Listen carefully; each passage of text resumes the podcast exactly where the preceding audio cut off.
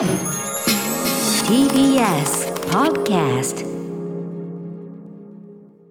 時刻は8時になりました。5月27日金曜日です。TBS ラジオキーステーションにお送りしているアフターシックスジャンクション。ラジオでお聞きの方そしてラジコでお聞きの方もこんばんは。金曜パートナー TBS アナウンサーの山本貴明です。えーメインパーソナリティの歌丸さん東京 MX に向かったためここからは脚本家映画監督スクリプトドクターの三宅龍太さんとお送りしていきます。改めてお願いします。お願いします。さてそんな三宅さんにですねこんなはい。メール届いてまして、はい。えっ、とラジオネームキラキラ星さんいつもありがとうございます。あありがとうございます。三宅監督が明日から始める講座作劇ラジオ課外講座発想のための企画分析術、はい。私も受講します。とても楽しみにしています課外講座？ありがとうございます。そうなんですよ。あのオンライン講座っていうのを、はい明日からあの4回にわたってやるんですね。えっ、と作劇ラジオは Spotify のそうですね。Spotify で僕がやってる番組のまあ番外編みたいな感じで、あの授業みたいなのをやってみようみたいな感じなんですけども。はそうなんですよ。で毎週土曜日の2時から4時半までお昼ねあはい。はい、やるんですけども、あのーまあ、要は何ですかね実際の教室でやるっていうのは何回かやってきたんですけど、オンラインなのでその、結構こう遠方に住んでらっしゃる方とか海外の方とか、あの時差のある方も受けられるっていうのが、まあ、今回いいのかなと思ってますね。えーうん。内容的には三宅さん。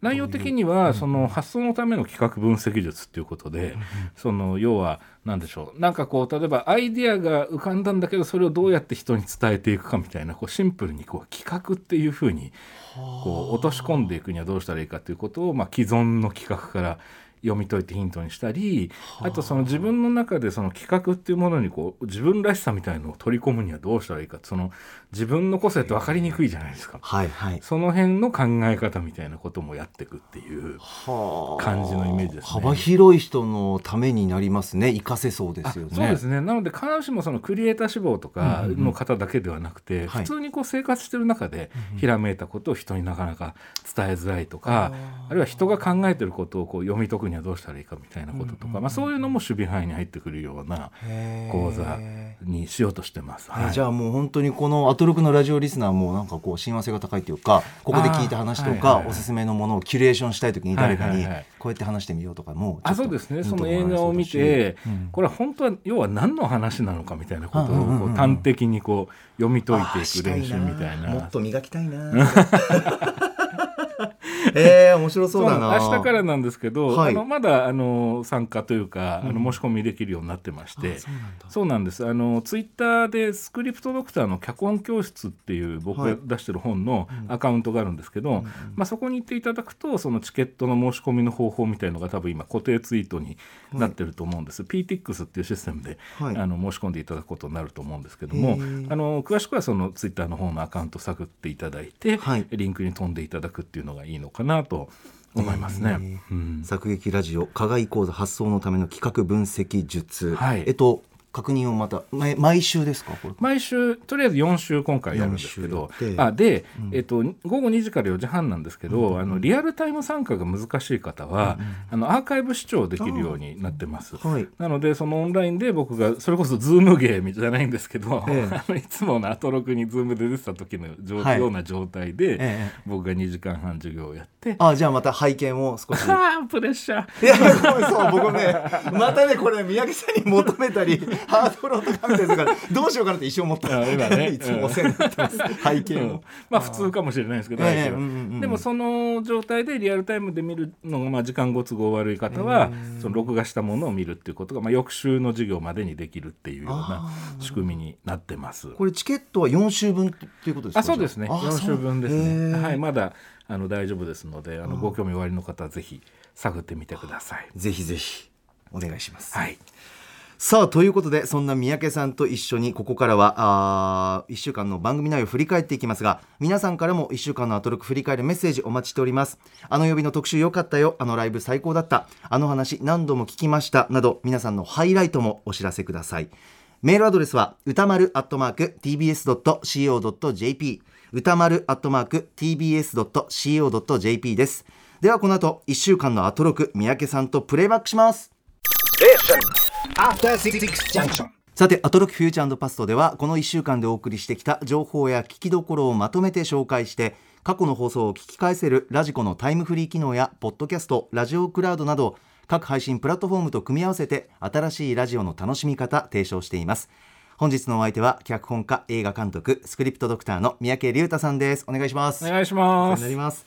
では早速今週のアフターシックスジャンクション振り返っていきます。まずは5月23日月曜日月曜パートナーの熊崎和人です。5月23日月曜日振り返っていきましょう。歌丸さん53歳のお誕生日おめでとうございます。あのアナウンサーパートナー陣からのプレゼントもこの月曜日にお渡しすることができて歌丸さんも大変喜んでくださって私嬉しいです。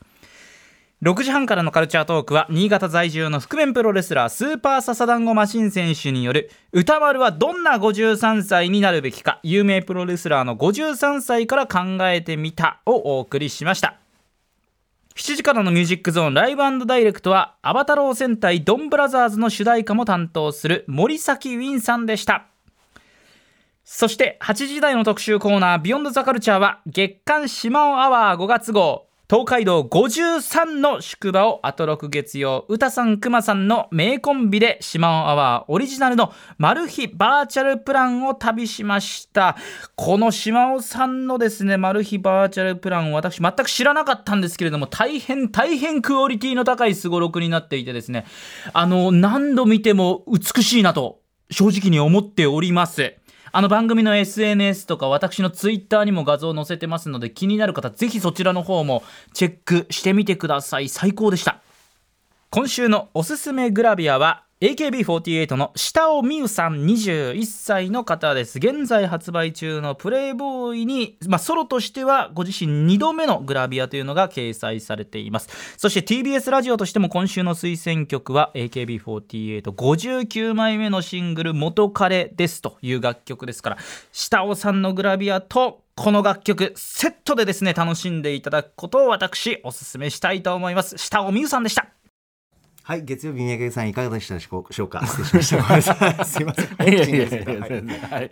えー月曜日、えーオープニングトークがですね、はい。あの前日の5月22日が歌丸さんのお誕生日だったということで、はい。そのパートナーの皆さんからこうプレゼントをいただいたって話。みんなでプレゼントしました。ですよね、はい。うん。でこれ実は今週オープニングトークはずっとこのお誕生日にまつわるお話を、はい。それぞれのパートナーの方の角度っていうのかな、によって同じ話題なんだけどでも違う角度から真実が見えてくるみたいな流れがあって、それぞれの参加具合といい。そうそうそう。でそれがすごい面白いんで、はい。ある種オープニングトークが一つの帯になってる感じがあるんですよ。それは今日の金曜日まで含めてね。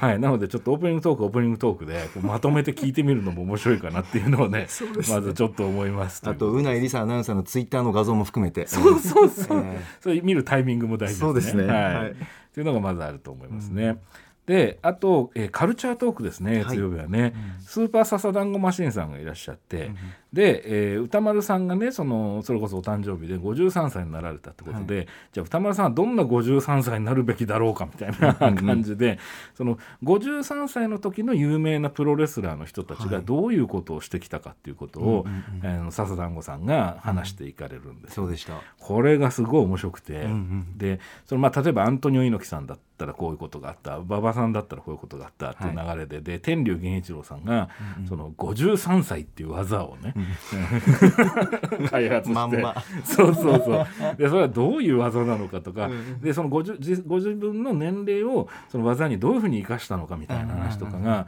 まあ、すごく面白く聞いてたんですけど、はい。後半で笹団子さんと歌丸さんのやり取りの中で、はい歌丸さんに対してね笹団子さんがね結構興味深い質問をされたんですよ。ほうほう。それはねえっと、今の年齢になってできなくなったこととかってないんですか？って。いう質問が出て、でこれはあの非常に鋭いというかつまりその話題としてはその経年っていうものに対してどう表現していくかみたいな、あるいはかつての表現をどう変えていくかっていう話題でもあったんですよねこのプロレス技の話。でこれを歌丸さんがどう返されるかなっていうふうに思ってたんですけど、まあ、非常にですねあのなんだろうな歌丸さんならではの、はいそうでしたね、うんお答えだったんですよね。でこれ人によっては例えば謙遜とか、はい。あるいはなんだろうななんかそういうふうに取られるかもしれないんだけど多分本心なんですよね歌丸さんおっしゃったのは。でねそれがやっぱすごいねあの刺さったし、はいあとね実を言うとこの瞬間になんかこの1週間のこの裏テーマじゃないんだけどちょっと通底してるなんかがこう浮かび上がってきた感じが僕はしてて。それはその実は今日のオープニングにもつながると思うんですけど、うんうんうん。山本さんが、はい。あの要するにそのアナウンサーとして生きていく中で、はい。まあ、どういうことを本当は自分がやりたいんだろうっていうのも模索してきたけど、はい。最近こうなんだっていうお話されたじゃないですか。であの今週は結構いろんなモチーフいろんなその、例えばミュージシャンの話とか、い、ろいろある中で、人がこう年を重ねていく中でね、さっき僕の講座の話をでもそういう話したと思うんですけど、要するに人は自分の個性っていうのはなかなか自分では理解しにくかったり、人から個性だって言われたものを受け入れにくくて、まあ、苦しんだりいろいろあると思うんですけど、どうやって人に伝えていくかとかどうやって表現するかっていうのは、結構その年重ねていく中で何度かぶつかる壁だと思うんですよね。うん、なんかねそこでどうやってこう自分らしさをこう出していくのかとか無理しないで出していくかとか、あのそういうような話がなんかねこの1週間ね通底してたような気がちょっとするんですよね。そういう角度でもそうか聞けるんだな、あそうなんですよね、うん。そんな感じがしたのでちょっとこの月曜のカルチャートークの話っていうのはちょっと他の曜日と合わせて聞いていただくことでなんかまた浮かび上がってくるものがあるのかなっていうような。ねえその時ど,、ねどんな返しを歌丸さんがしたらどんなことを答えたのかっていうことですよね。ここ僕が言っちゃうと歌丸さんの言霊をなんかこうちょっとあ濁してしまう気がするのでそのままちゃん丸さんの声で聞いてほしいなっていうふうに思います。はいはいで、えーあそう月曜日といえばええ島尾さんの、あ来ましたね。はいえー、と「ビヨンド・ザ・カルチャー」ですよね。はい、えーはいこちらメールいただいております。えーラジオネームタオじいさん。月刊島尾アワー5月号、歌さん、熊さん、東海道53次の旅の感想をメールさせていただきます。えーすごく準備して作り込んでいる部分と、え？と思うくらい雑な部分。この絶妙な塩梅の島尾ワールド最高でした。何でもきちんと正解正確に準備も大事だとは思いますがラジオはこういう楽しむ感覚が大事だよねと改めて楽しませていただきました。というメール来てます。島さん。はい いかがでした三宅さん？いやこのこれは本当にね島尾さんらしい特集だなと思ったんですよね。あまあ、要はその東海道53次がキーワードになってたんですよね。はい。歌丸さんが日曜日53歳の誕生日だった。そうそうなんです、そうなんです、なんで東海道53次なんだっけって一瞬思っちゃったんですけど、よく考えると53歳だからってことなんですよね。そうですね。それでその、えっと、あれは島尾さんの手作りなのかな？大きいすごろく、まあ、要はどういう内容だったかというと、まあ、宿場すごろくゲームをみんなでやるみたいな、ものすごい簡単に言うとそういう話だったんですけどね。まあ、でもそこはやっぱ島尾さんだから、一筋縄にはいかなくてですね、はい。その歌歌丸さんと熊崎さんがサイコロ振っていろんな宿場のに行った時のその話を、そのまあ要は島尾さんがここではこういうことがあるんだよこういう特徴があるんだよっておっしゃるんだけどなんでしょうねこう、なんでしょうね。なんだろうこう。普通じゃないんですよねやっぱりね、うん、そこがすごいやっぱ面白くって。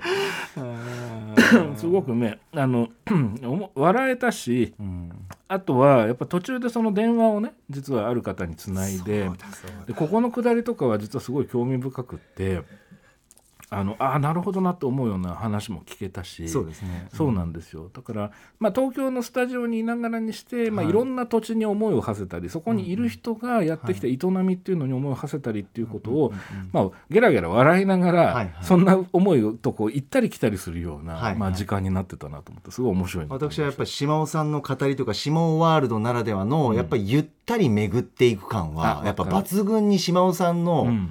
なんだろうな話し方だと、うん。非常に出るなっていうか、うんうんうんうん。なんかこう なんて言うんだろうな。アクセクしてないっていうか、すごく合ってましたね。旅感。わかります。あのそうなんですよね。だからなんかすごい不思議なのが別に温泉巡りなんて一言も言ってないのに なんかわかります。お風呂っぽいっていうか。サンパワーで。お風呂っぽい。そうなんか変な言い方なんだけどそうこれ後で聞くときにお風呂で聞いたりするとまた雰囲気出んのかなみたいな。なるほどね。そうそうそう。それっぽいあのなんだろうな入浴剤入れて。そうそうそう入浴剤入れ温泉のて素みたいなね。そうそうするとなんかあの緩やかなフローみたいなのがうですね。自分の中にこう染み込んでくるのかなみたいな。また和風のいい感じの音楽も流れてましたもんね。そうなんですよ。そうですよね。あと塀もたくさんあるしそうなんですよ。宿場ごとの、うん。そう。で僕ね今回その1回目初めての実験をやってながら聞きをするっていうほうまあ、本来ラジオってながら聞きでいいもののような気がするんですけど。でもまあ振り返りもあるし、はい。割と結構がっつり聞くんですけど。でもそしたらなんかそう情報量過多な印象があって、ええちょ最初よく分かんなくて、はいこのよく分かんない感じがいいのかなと思って、でじゃあ試しにもう一回聞いてみようみたいな感じになって、でまずその、えー、とポッドキャストで聞いて、でその後もう一回タイムフリーで聞いてて、まあ、今回実はこれ3回聞いたんですででやっぱりねそうすることで、あそうだ自分が最初情報だと思い込んじゃってた部分っていうのが、実は島尾さんの情緒の部分であったり、あの電話の相手の方との間に生まれる、だからその言葉じゃないんですよね。その言葉の先みたいなものが流れてるような感じがしてそれでねなんかお風呂で聞きたいなっていうのが最終的には3回聞いた結論でした、じゃあ間違いないじゃないですか 三回もそうそう島そう。みたいなね。ああ、そうか。いやーそうですね、はい、音楽あり版もおすすめなし版もおすすめどっちもそれぞれあラジコタイムフリーでもいいいい。し、はい。Spotify などのポッドキャストでもいいし、それぞれの時間の感じ方があるとあありがとうございます、はい。そっかそっか。なるほど。ちょっとお風呂でね今夜はいゆっくりっていう方もね、週末なんでねぜひね、はい試してみてほしいお楽しみくださいという、はい。さあ続きましては24日火曜日です火曜パートナーの宇垣美里です。5月24日火曜日、振り返ります。6時半からのカルチャートークは音楽ライターの渡辺志保さんに先日リリースされたケンドリック・ラマーの5年ぶりのアルバム、ミスター・モラルザ・ビッグ・ステッパーズについて解説していただきました。7時からのミュージックゾーンライブダイレクトはシンガーソングライター谷祐樹さん。4月23日にオーウェストで行われたライブ音源を披露していただきました。そして、8時台の特集コーナービヨンドザカルチャーは、映画犬王公開直前、湯浅正明監督生インタビュー。湯浅監督の作品ってずっと特別な誰かのようで、私たちと地続きの誰かを描いているように感じていて、歌丸さんのインタビューを聞いて、その理由というか、あ、だから私たちこんなに刺さるんだ、元気が出るんだって、なんか納得できました。犬をぜひ映画館で見てほしい。一緒に腕上げて手叩いて足を踏み鳴らして踊りたい。ね特集面白かったですね。このインタビューね。うんちょっと振り返っていきたいと思いますがまずは三宅さんどこからいきましょう？はい。えっとね火曜日は、僕ね一番最初にまず感じたのはね、宇垣さんがね、ええ。すっごい楽しそうな感じがしたんわですよ、ね。かるわかります？感じてた、ね、そうもう何？冒頭からずっと。そうそう。でねそれがなんかすごい、まあ、なんだろうな。微笑ましかったしなんか一緒になってちょっと楽しくなっちゃうような感じみたいのもあって、はい。で特に一番最初にあの「ルローニケンシン」のミュージカルを見に行ったってねいう噂、言ってました、はい。でそのそれを一生懸命説明しようとした時に「あの温みよ」っていう言葉を言いかけたんですよ。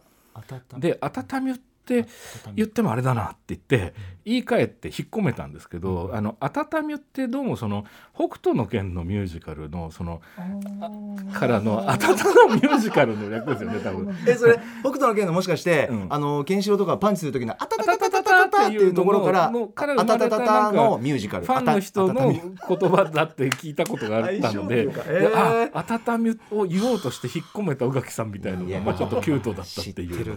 なるほどすごいそうそうそうそうそうそう心の動きみたいのがこう一瞬垣間見える感じがすごい面白くって。えそう。でその後その歌丸さんと宇垣さんのやり取りの中であれどういう文脈でそうなったのかちょっと覚えてないんですけど CM ソングの話になったんですよ昔の。なりましたねね。はい。まあ、いわゆる今みたいなこうタイアップ的なこうおしゃれな曲と映像っていうよりも,、そのまあ、もう直接的な CM ソングですね。はいでその流れでその、まあ、要するに髪は長い友達とかセザールとか、まあ、僕の世代の、ね、う話をね歌丸さんからは出てで宇垣さんからは関西ならではの話っていうのが出て、でそこからね鳩屋の話になったんですよ。あの伊藤入君なら鳩屋っていう。はい伊藤の方のね。そうなんですよ。ではい観光地の、まあ、当然宇垣さんは世代的にまあご存じないっていう話から、まあ、なぜか鳩屋の話がまあだんだん肥大化してって、でこの後あの曲が推薦曲がかかったりでその曲からスタジオに降りたり、はい。CM が開けてスタジオになったりするたんびに、えなぜか鳩屋の話はずっと続いていくんですよ。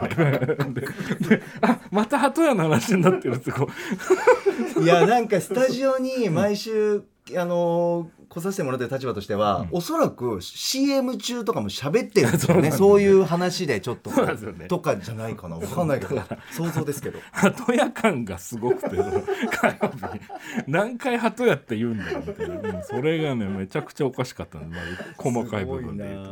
鳩屋の日なんだ、はい。そう。っていうのはまあ聞きどころかなと一つで、はい、でその上でカルチャートークですね、渡辺志保さんがいらっしゃって、あのケンドリック・ラマー5年ぶりのニューアルバムっていう話だったんですよ。はい。で実はこの話もそのケンドリック・ラマー氏の,、その要するにあの今度の新しいアルバムがかなり個人的な出来事をまあラップしてこう、自分の傷を晒しながら、えー歌っていく、まあはい。その刻んでいくと言葉をっていうような話で、まあそのそれをその表現することによってのセルフヒーリング的な意味もあるのかもしれないんだけども、この辺のどういうプロセスでこういう曲になっていったのか、どういう経緯が彼にはあったのかということを渡辺さんが非常に丁寧にそうわかりやすかったですね。ね、はい。そうなんですよ。だからそんなにこのジャンルとかそのケンドリック・ラマー自体詳しくなくてもあのあそういうことなんだっていうのはすごく分かりやすいし、まあ、どうしてもその、まあ、英語が僕すごく分かんない苦手っていうのもある上に、でラップだしっていうことで、そのボーンとこう音源だけ聞いちゃうと、ちょっと何を言ってんのか分かんないみたいになるんだけど、渡辺さんのそのなんていうのかなこう補助線というかガイドというかがあることで、あそういうことなんだみたいな感じで聞こえ方がまた変わってくる、はいでそうで今週多分つながってくるテーマというか、だなっていうふうに、まあ、思ったっていうのはありましたよね。そうですよね。これもぜひラジコタイムフリーでね音楽とですね。ともにというのは本当にでででその本編中に、ええ。そのまあ、そのお二人の会話がグルーブしたから出てきたことだと思うんですけども、あのコンシャスラッパーの頂点金字塔というような表現が出てきてで、まあ、これがそのどういう意味なのかっていうのが分かりにくいっていう部分があったと思うんですけどこれ実はあの6時台の最後の時間に、はい。あのリスナーさんからメールが来てそれに対して歌丸さんが丁寧にこれどういうことなのかということを説明されるくだりがあってでこれは多分、あのタイムフリーじゃないと聞けないと思うのでね合わせて聞いていただくといいんじゃないかなというふうに、ありがとうござはいい、ます、思いました。えはい、でその上でもう湯浅監督ですよーね。ねえこちらは聞き応えったし見たくなりましたね犬をね。三宅さんいかがでした？そうなんですよね。で犬王はねまだ見ることができない、まああの僕なんかはねまだ全然見られてないので。明日からですもんねですよね、ううん。んだすごい楽しみで。で逆に言うと見てないで分かる話なのかなっていうのが、まあ、見る前、あの聞く前ちょっと心配してたんですけど、はい。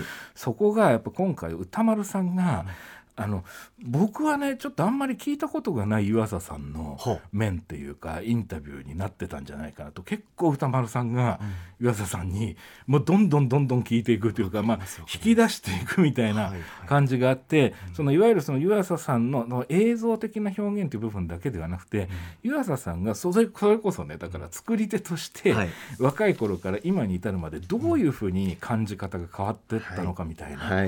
はいこととか、そうまそう。あ、今度しばらく、ね、ちょっとお休み期間を設けるはいというようなことをおっしゃってたことも含めうてん湯浅さんが人間っていうのをどう捉えているのかみたいな話になるあ興味深かったですね。ね面白かったですよね。浮かんできましたよね。湯浅さんという方がどういう方なのかっていうね。そうなんですよ。あーここでしか聞けない面が今今拾えたなっていうかそう。そういう瞬間がたくさんあった。歌丸さんのインタビュー。感じがね僕はちょっとしたんですけど、まあ、せっかく今ね古川さんもいらっしゃるんで構成作家のちょっとねあそうそんな感じがちょっとしたんですけどね。そうですね。あの岩佐監督ってもともとアニメーターだってこともあって、やっぱり特にアニメーションのメディアだと表現の部分にやっぱりフォーカスした質問をされることが結構多い方だと思うんですね、うんうんはい。今回のアニメーション的な挑戦は何ですかとか、うんどこが見どころですかっていうようなインタビューは僕も見ますし、うん。逆に言うと生放送でよりストーリーだったりとか、テーマだったりとかある種まあ抽象的なところをあそこまで深く長く聞かれるっていうことはあまりなかったんではないかなっていうのがあって。ご本人にとってもね、はい、歌丸さんがやっぱり今回はある種集大成的な作品だろうというそのもとにそこをずっと聞いていってたら岩瀬さんも、まあ、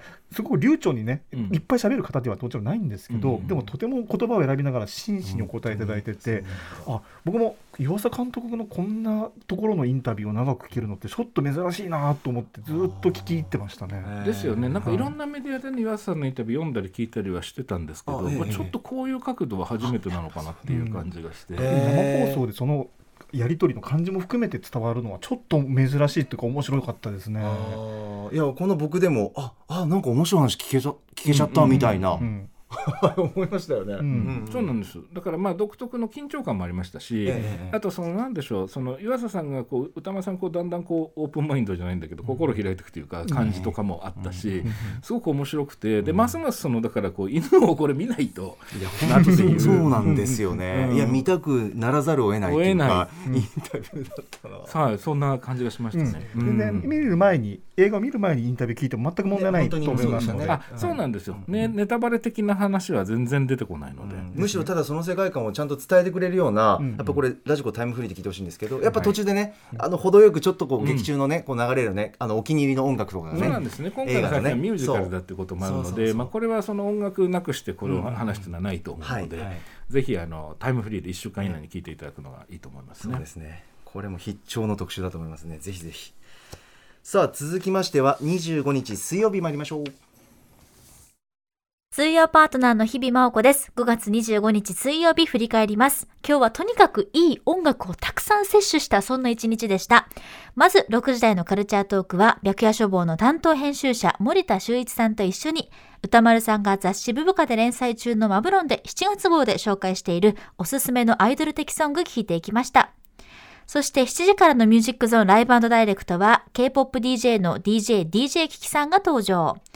レッドベルベットザ・リブフェスティバル2022 Feel My Rhythm ジャパンファーストフルアルバムブルームリリース記念ミックス披露していただきました。そして8時からの特集コーナービヨンドザカルチャーは今の洋楽シーンがすぐわかる月刊ミュージックコメンタリー5月号。音楽ジャーナリスト高橋芳朗さんによる月一音楽企画です。今月はハリー・スタイルズのニューアルバムハリーズ・ハウスについて、そしておすすめの新譜を続々と紹介してもらいました。私もですね、学生時代に夢中になったもキャーキャーと黄色い声を上げて聞いていた 1D、One Direction のメンバーの一人であるハリー・スタイルズですが、まあ、これまでの華やかであり、同時に本人しかわからない葛藤、まあ、むしろ戦いというのがあって、今のニューアルバムにたどり着いたと思いますと、まあ、この穏やかなオーラを感じるような今回のアルバム、当時のファンだからこそ、今こそ味わい、今のハリー・スタイルズを感じるべきだと改めて強く思いました。以上水曜日でした。はい水曜日三宅さんいかがでした？はい、えー、と水曜日はですねあのオープニングトークが先ほどお伝えしたように、はい。あのお誕生日ウィークということであのそれぞれのパートナーの方の、ね、角度でその今回の歌丸さんのお誕生日プレゼントに関する話とか、はい。あのアプローチの仕方の話が出るんですけど、ええ。今回は、はい。あのちょっと日々ファンはええ。必聴のオープニングトークだと思います、あれというと？の日比さんが今までやらないやらないとずっとかたくなに こだわってきたことにつ ついに挑戦してしまうみたいな。挑戦っていうそんなそこれはなかなかこれはなかなかレアなんじゃないでしょうかみたいな感じが聞けます歌丸さんもやっぱりお付き合いいただいてると思う。やっぱその 日々がねそ,、あるそのそれをしますと。あることを言ったら「えー、とか言ってそうそういいんですか?」ぐらいのそう。だからこれこれはねやっぱりねあのね曲への流れがあるんで、えそうですね。ここに関しては そう文言だけではなくてその音楽も重要なんでタイムフリーでぜひね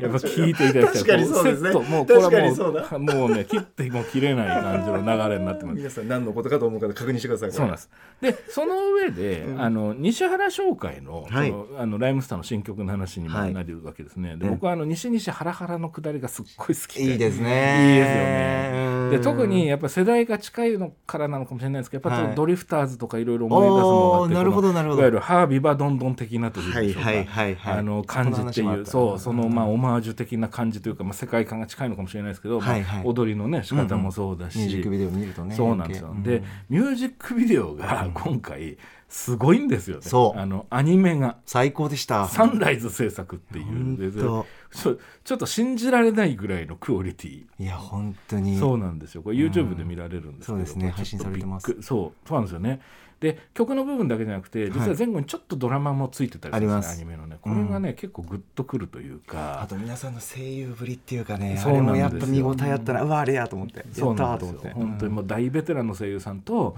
あのライムスターのライムスターの方方が。声優としてまあコラボするような感じもありながら、うんうんうんいやこれはねアニメとしてのクオリティすごいねどう高いですよねもうどんだけ枚数使ってんのそうですよ。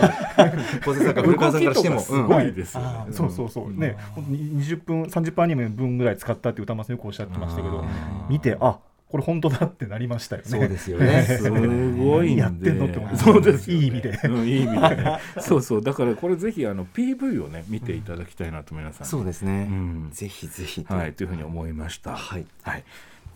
そして？えー、とそしてあそうだ細かい話なんですけど、ええお願いします。あのね、えーこれはタイムフリーで聞けるのかな、はい。えー、と6時台の最後のところのはい。日比さんと歌丸さんの短いやり取り、まあ、ちょっと数分のやり取りがあって、はここでその音楽のイントロについてイントロとか、まあ、要するに最近の曲がそのいきなりあのあの A メロの歌い出しから入るやつが増えているとかまあそうなんですよ、ええあの要するに何でしょう、まあ、サブスク時代とか、まあ、いろいろ配信の時代とかで、はい。その要はなんだろうなイントロがあってこうなってこうなってだんだん世界観ができてきて、A メロ聴いて B メロ聴いてサビでドンみたいな感じの構成ではないものっていうのもすごく増えてきてるよそうですね。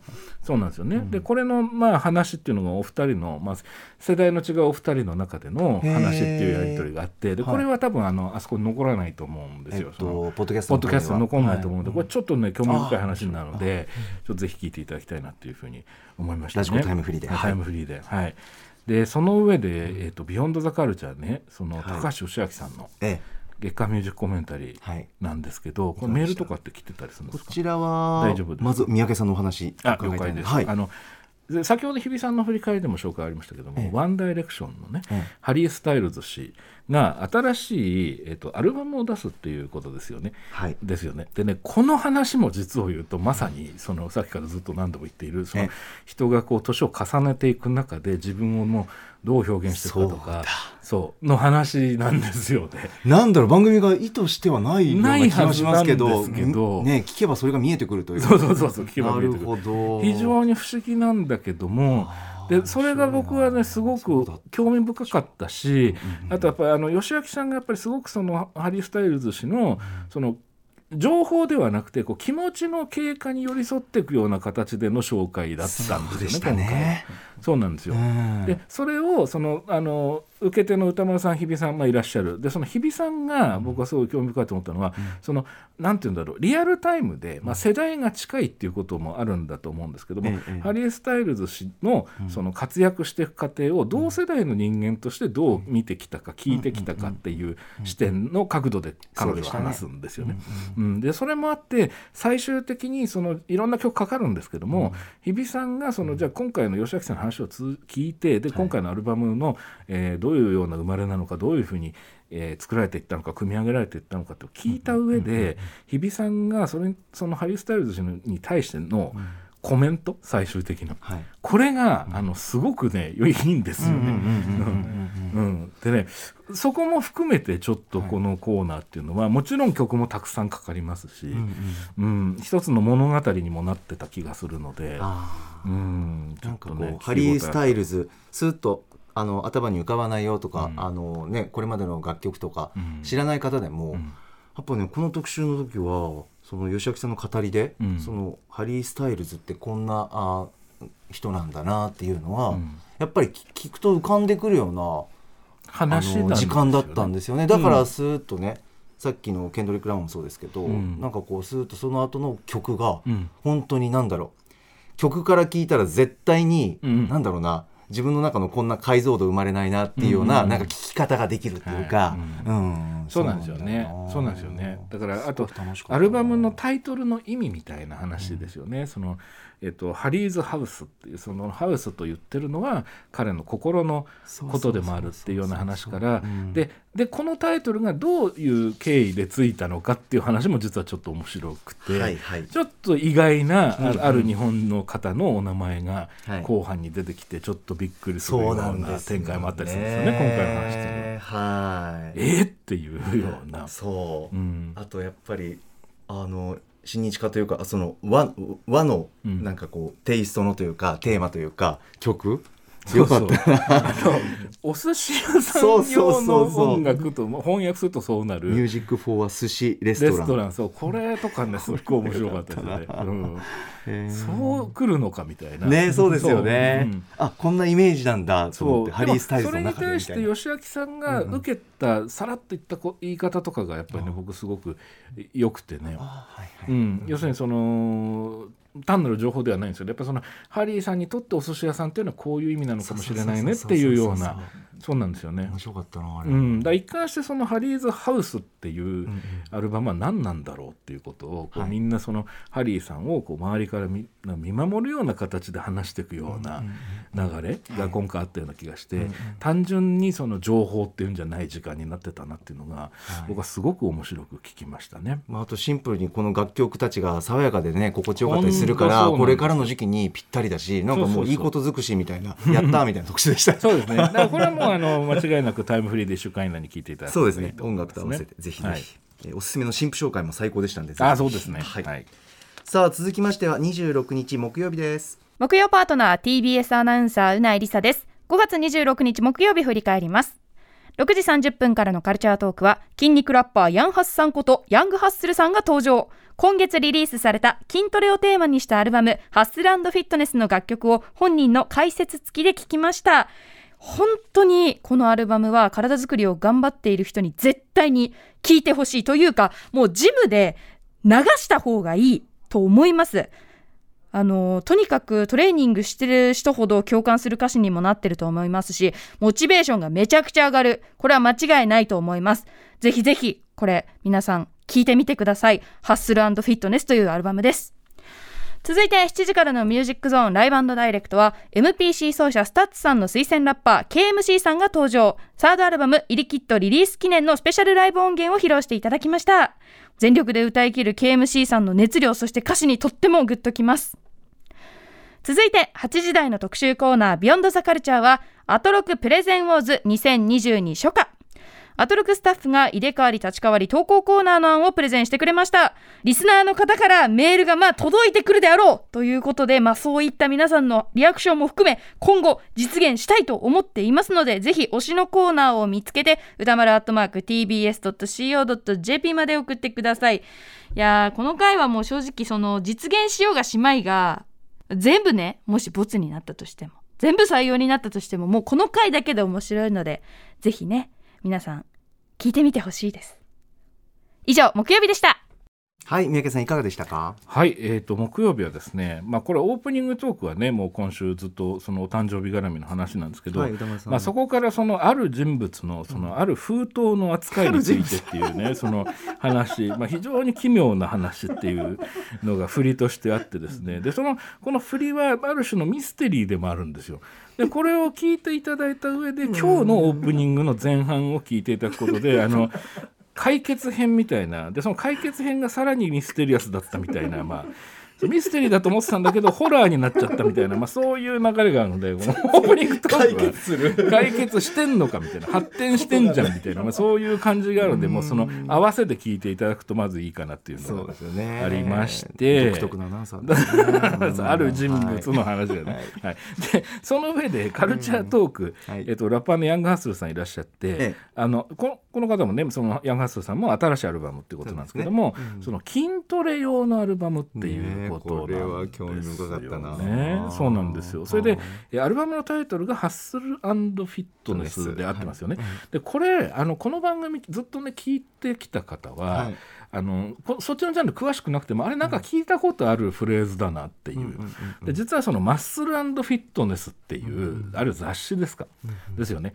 の文字りであるっていうことから、はい。そのまあラップのアルバムの話かと思いきや、まあ、そうなんだけども その筋トレ用とはどういうことなのか。で実際筋トレとどういう関係があるのか みたいな話になっていくのが、まあ、すごい面白くてこれはぜひねその今日せっかくお会いできる人とちょっとね筋トレといえば山本さん まあまあ番組のねテレビ番組の企画でもちょっとこう本当にあのコーチをつけてうん。なんか鍛えた時期があって、ん。だからすごく湧きましたよこの あのカルチャートークはね。湧きました。よあそういうことなんだと筋トレするにはちょっと曲短いからちょっと筋トレに合う尺の曲を作りたいみたいな。ああこんなありがたいことはないなと思いましたしまずジムに通う身としては、はい。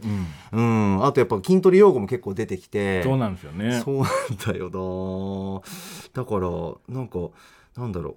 絶対この曲を聴きながらうん。筋トレ、筋トレしてみようかなというふうに思いましたよね。んうんなんかうないも言ってましたけど、ああこのリズム感だったら筋トレにも合うのかなとか、うんうんなんかちょっとジム通おうかなと思う方も、なんかこの楽曲このカルチャートーク聞いてからあじゃあちょっと聴きながらやってみようかなと思う方多いんじゃないかな。うん。うんうんそうですよね。それで僕ヤングハルスさん面白いなと思ったのは、はい。今回のアルバムは40分ぐらいでちょっと短めなんだけど、はい。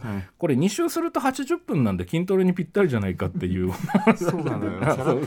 2回聞くんだと思うんだよ。面白いなそうですよね。そう面白いな。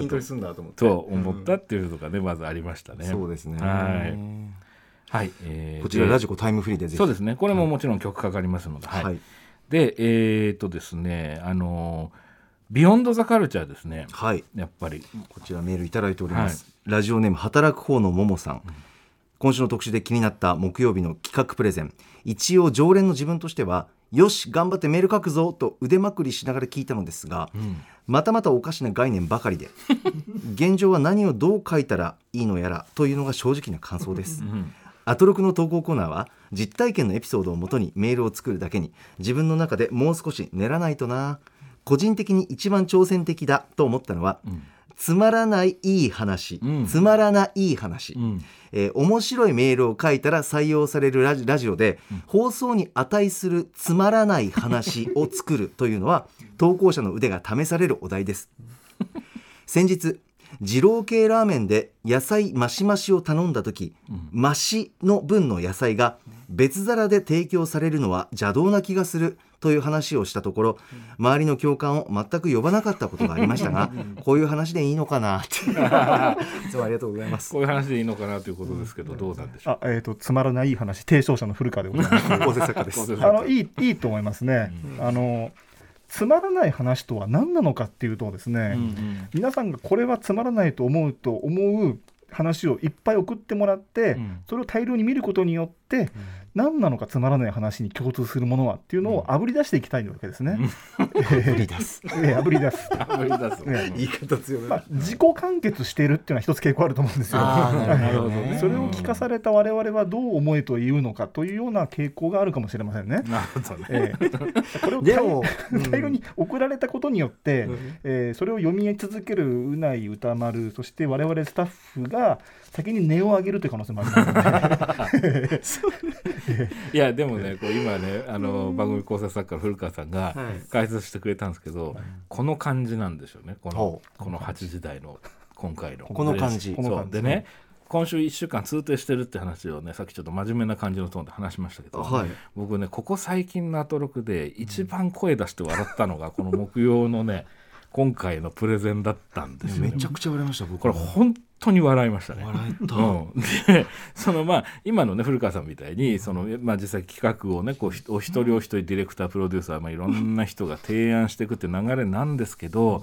実はねちょっと聞き方僕コツあるなと思っていて、あのですね8時の直前に、はい。あの数分のフリートークの時間があってこれ多分ポッドキャスト残んないんですよ。えでここで歌丸さんがまず、歌丸さんがだったらどういうコーナーを提案するかっていう時間がある。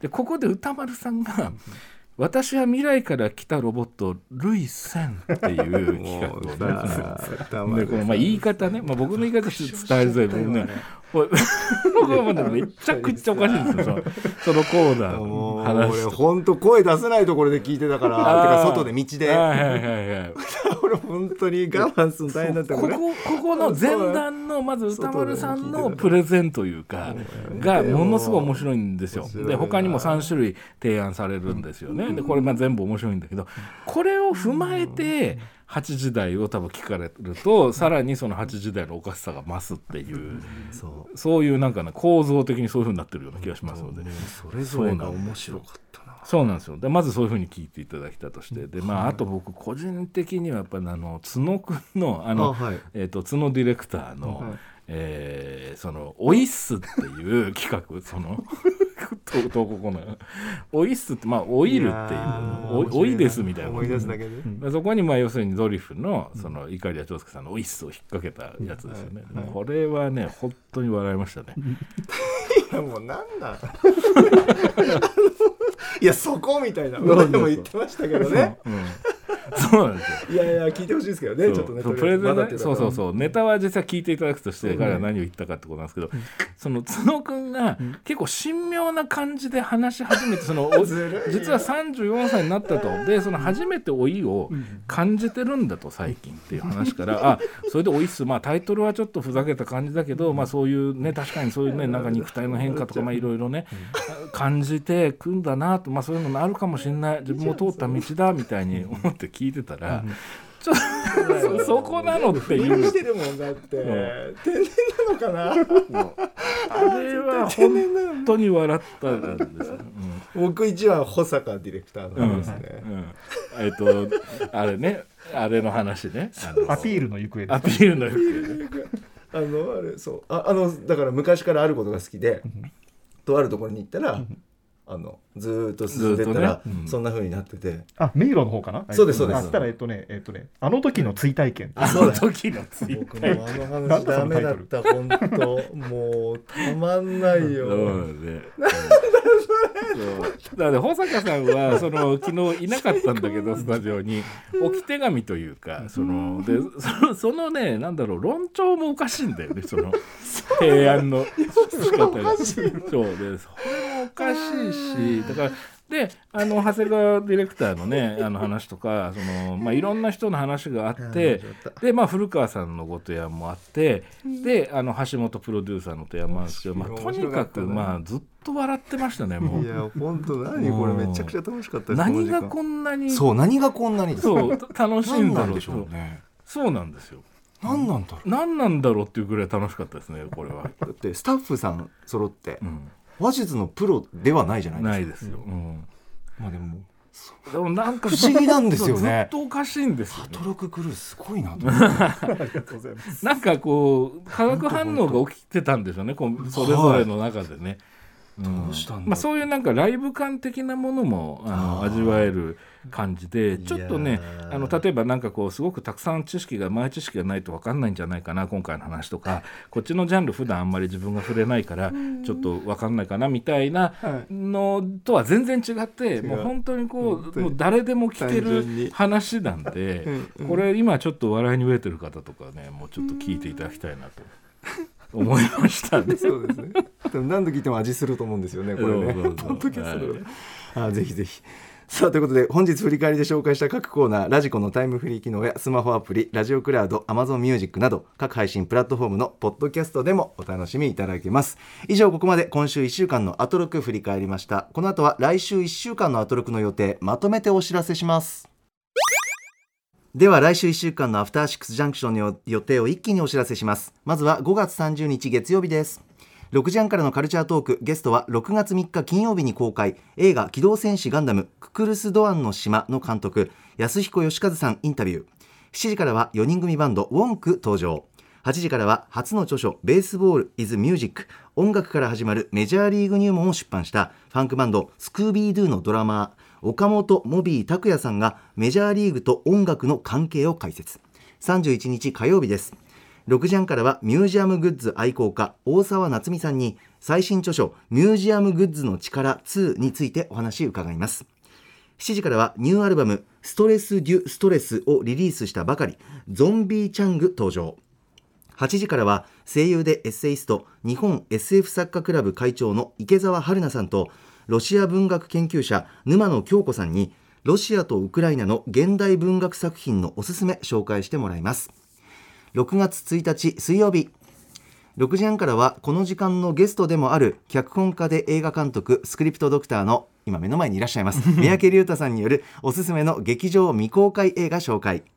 7時はシンガーソングライターの大石春子さんが番組初登場です8時からは国立映画アーカイブ主任研究員岡田秀則さんの案内で日本の映画館の歴史など観客がどのように映画を見てきたのか振り返っていきます。6月2日木曜日です。6時半からはゲームジャーナリストのジニさん登場。7時からのゲストは北海道出身の3ピースロックバンド BBHF8 時からは大人が知らない子供文房具の世界について。文具ジャムのメンバー他故壁氏さんと文房具プレゼンターふじいなおみさんに解説してもらいます。そして6月3日金曜日6時半からの週刊映画時評ムービーウォッチメン。来週宇多丸さんは映画シン・ウルトラマンを評論。7時からはシンガーソングライターそしてギタリストのソーグッドさん登場。8時からは1週間の番組を振り返るアトロックフューチャーパスト。次回は映像コレクタービデオ考古学者のコンバット RECさんとお送りします。ということでハイパーヨーヨーのライブダイレクト赤坂は夜の7時に乗せてそろそろお別れとなりますが三宅さん来週はいかがでしょうか？来週もね盛りだくさんですよね。安彦さんもいらっしゃいますしね、えであとね私事なんですけど私も来るんですね。番組事でございましてお世話になります。また未公開の。あそうですね。ねやったやったいやであとはやっぱり今日のオープニングトークさっきも言いましたけども、はい。山本さんと歌丸さんがそえ。えのやっぱりこう気持ちの話と言いましょうか、形じゃなくてね。で、はい。そこからこうどういうふうにこう自分の表現が変わっていったか自分の感じ方が変わっていったかっていうのは、まあ本当はもっと話したかったって歌丸さんもおっしゃってねた話なんで、またぜひ続きが聞きたいなっていうふうにね思います。ね。はい。ぜひぜひということで。はい。あとはやっぱりねスタジオにいるとやりやすいっすよね。久しぶりでしたもんね。ね。本当に。なんだろう、まあねやっぱり。ズームも慣れたけど。慣れたけどやっぱりね。そう、ん。あのね会話してない時もふっと何か感じる。あのなんこれなんでしょうね。ね雰囲気。そうそう。やっぱね得られる情報量も全然違うしね。そう。三宅さんありがとうございました。とんでもないまたよろしくお願いします。Six Junction.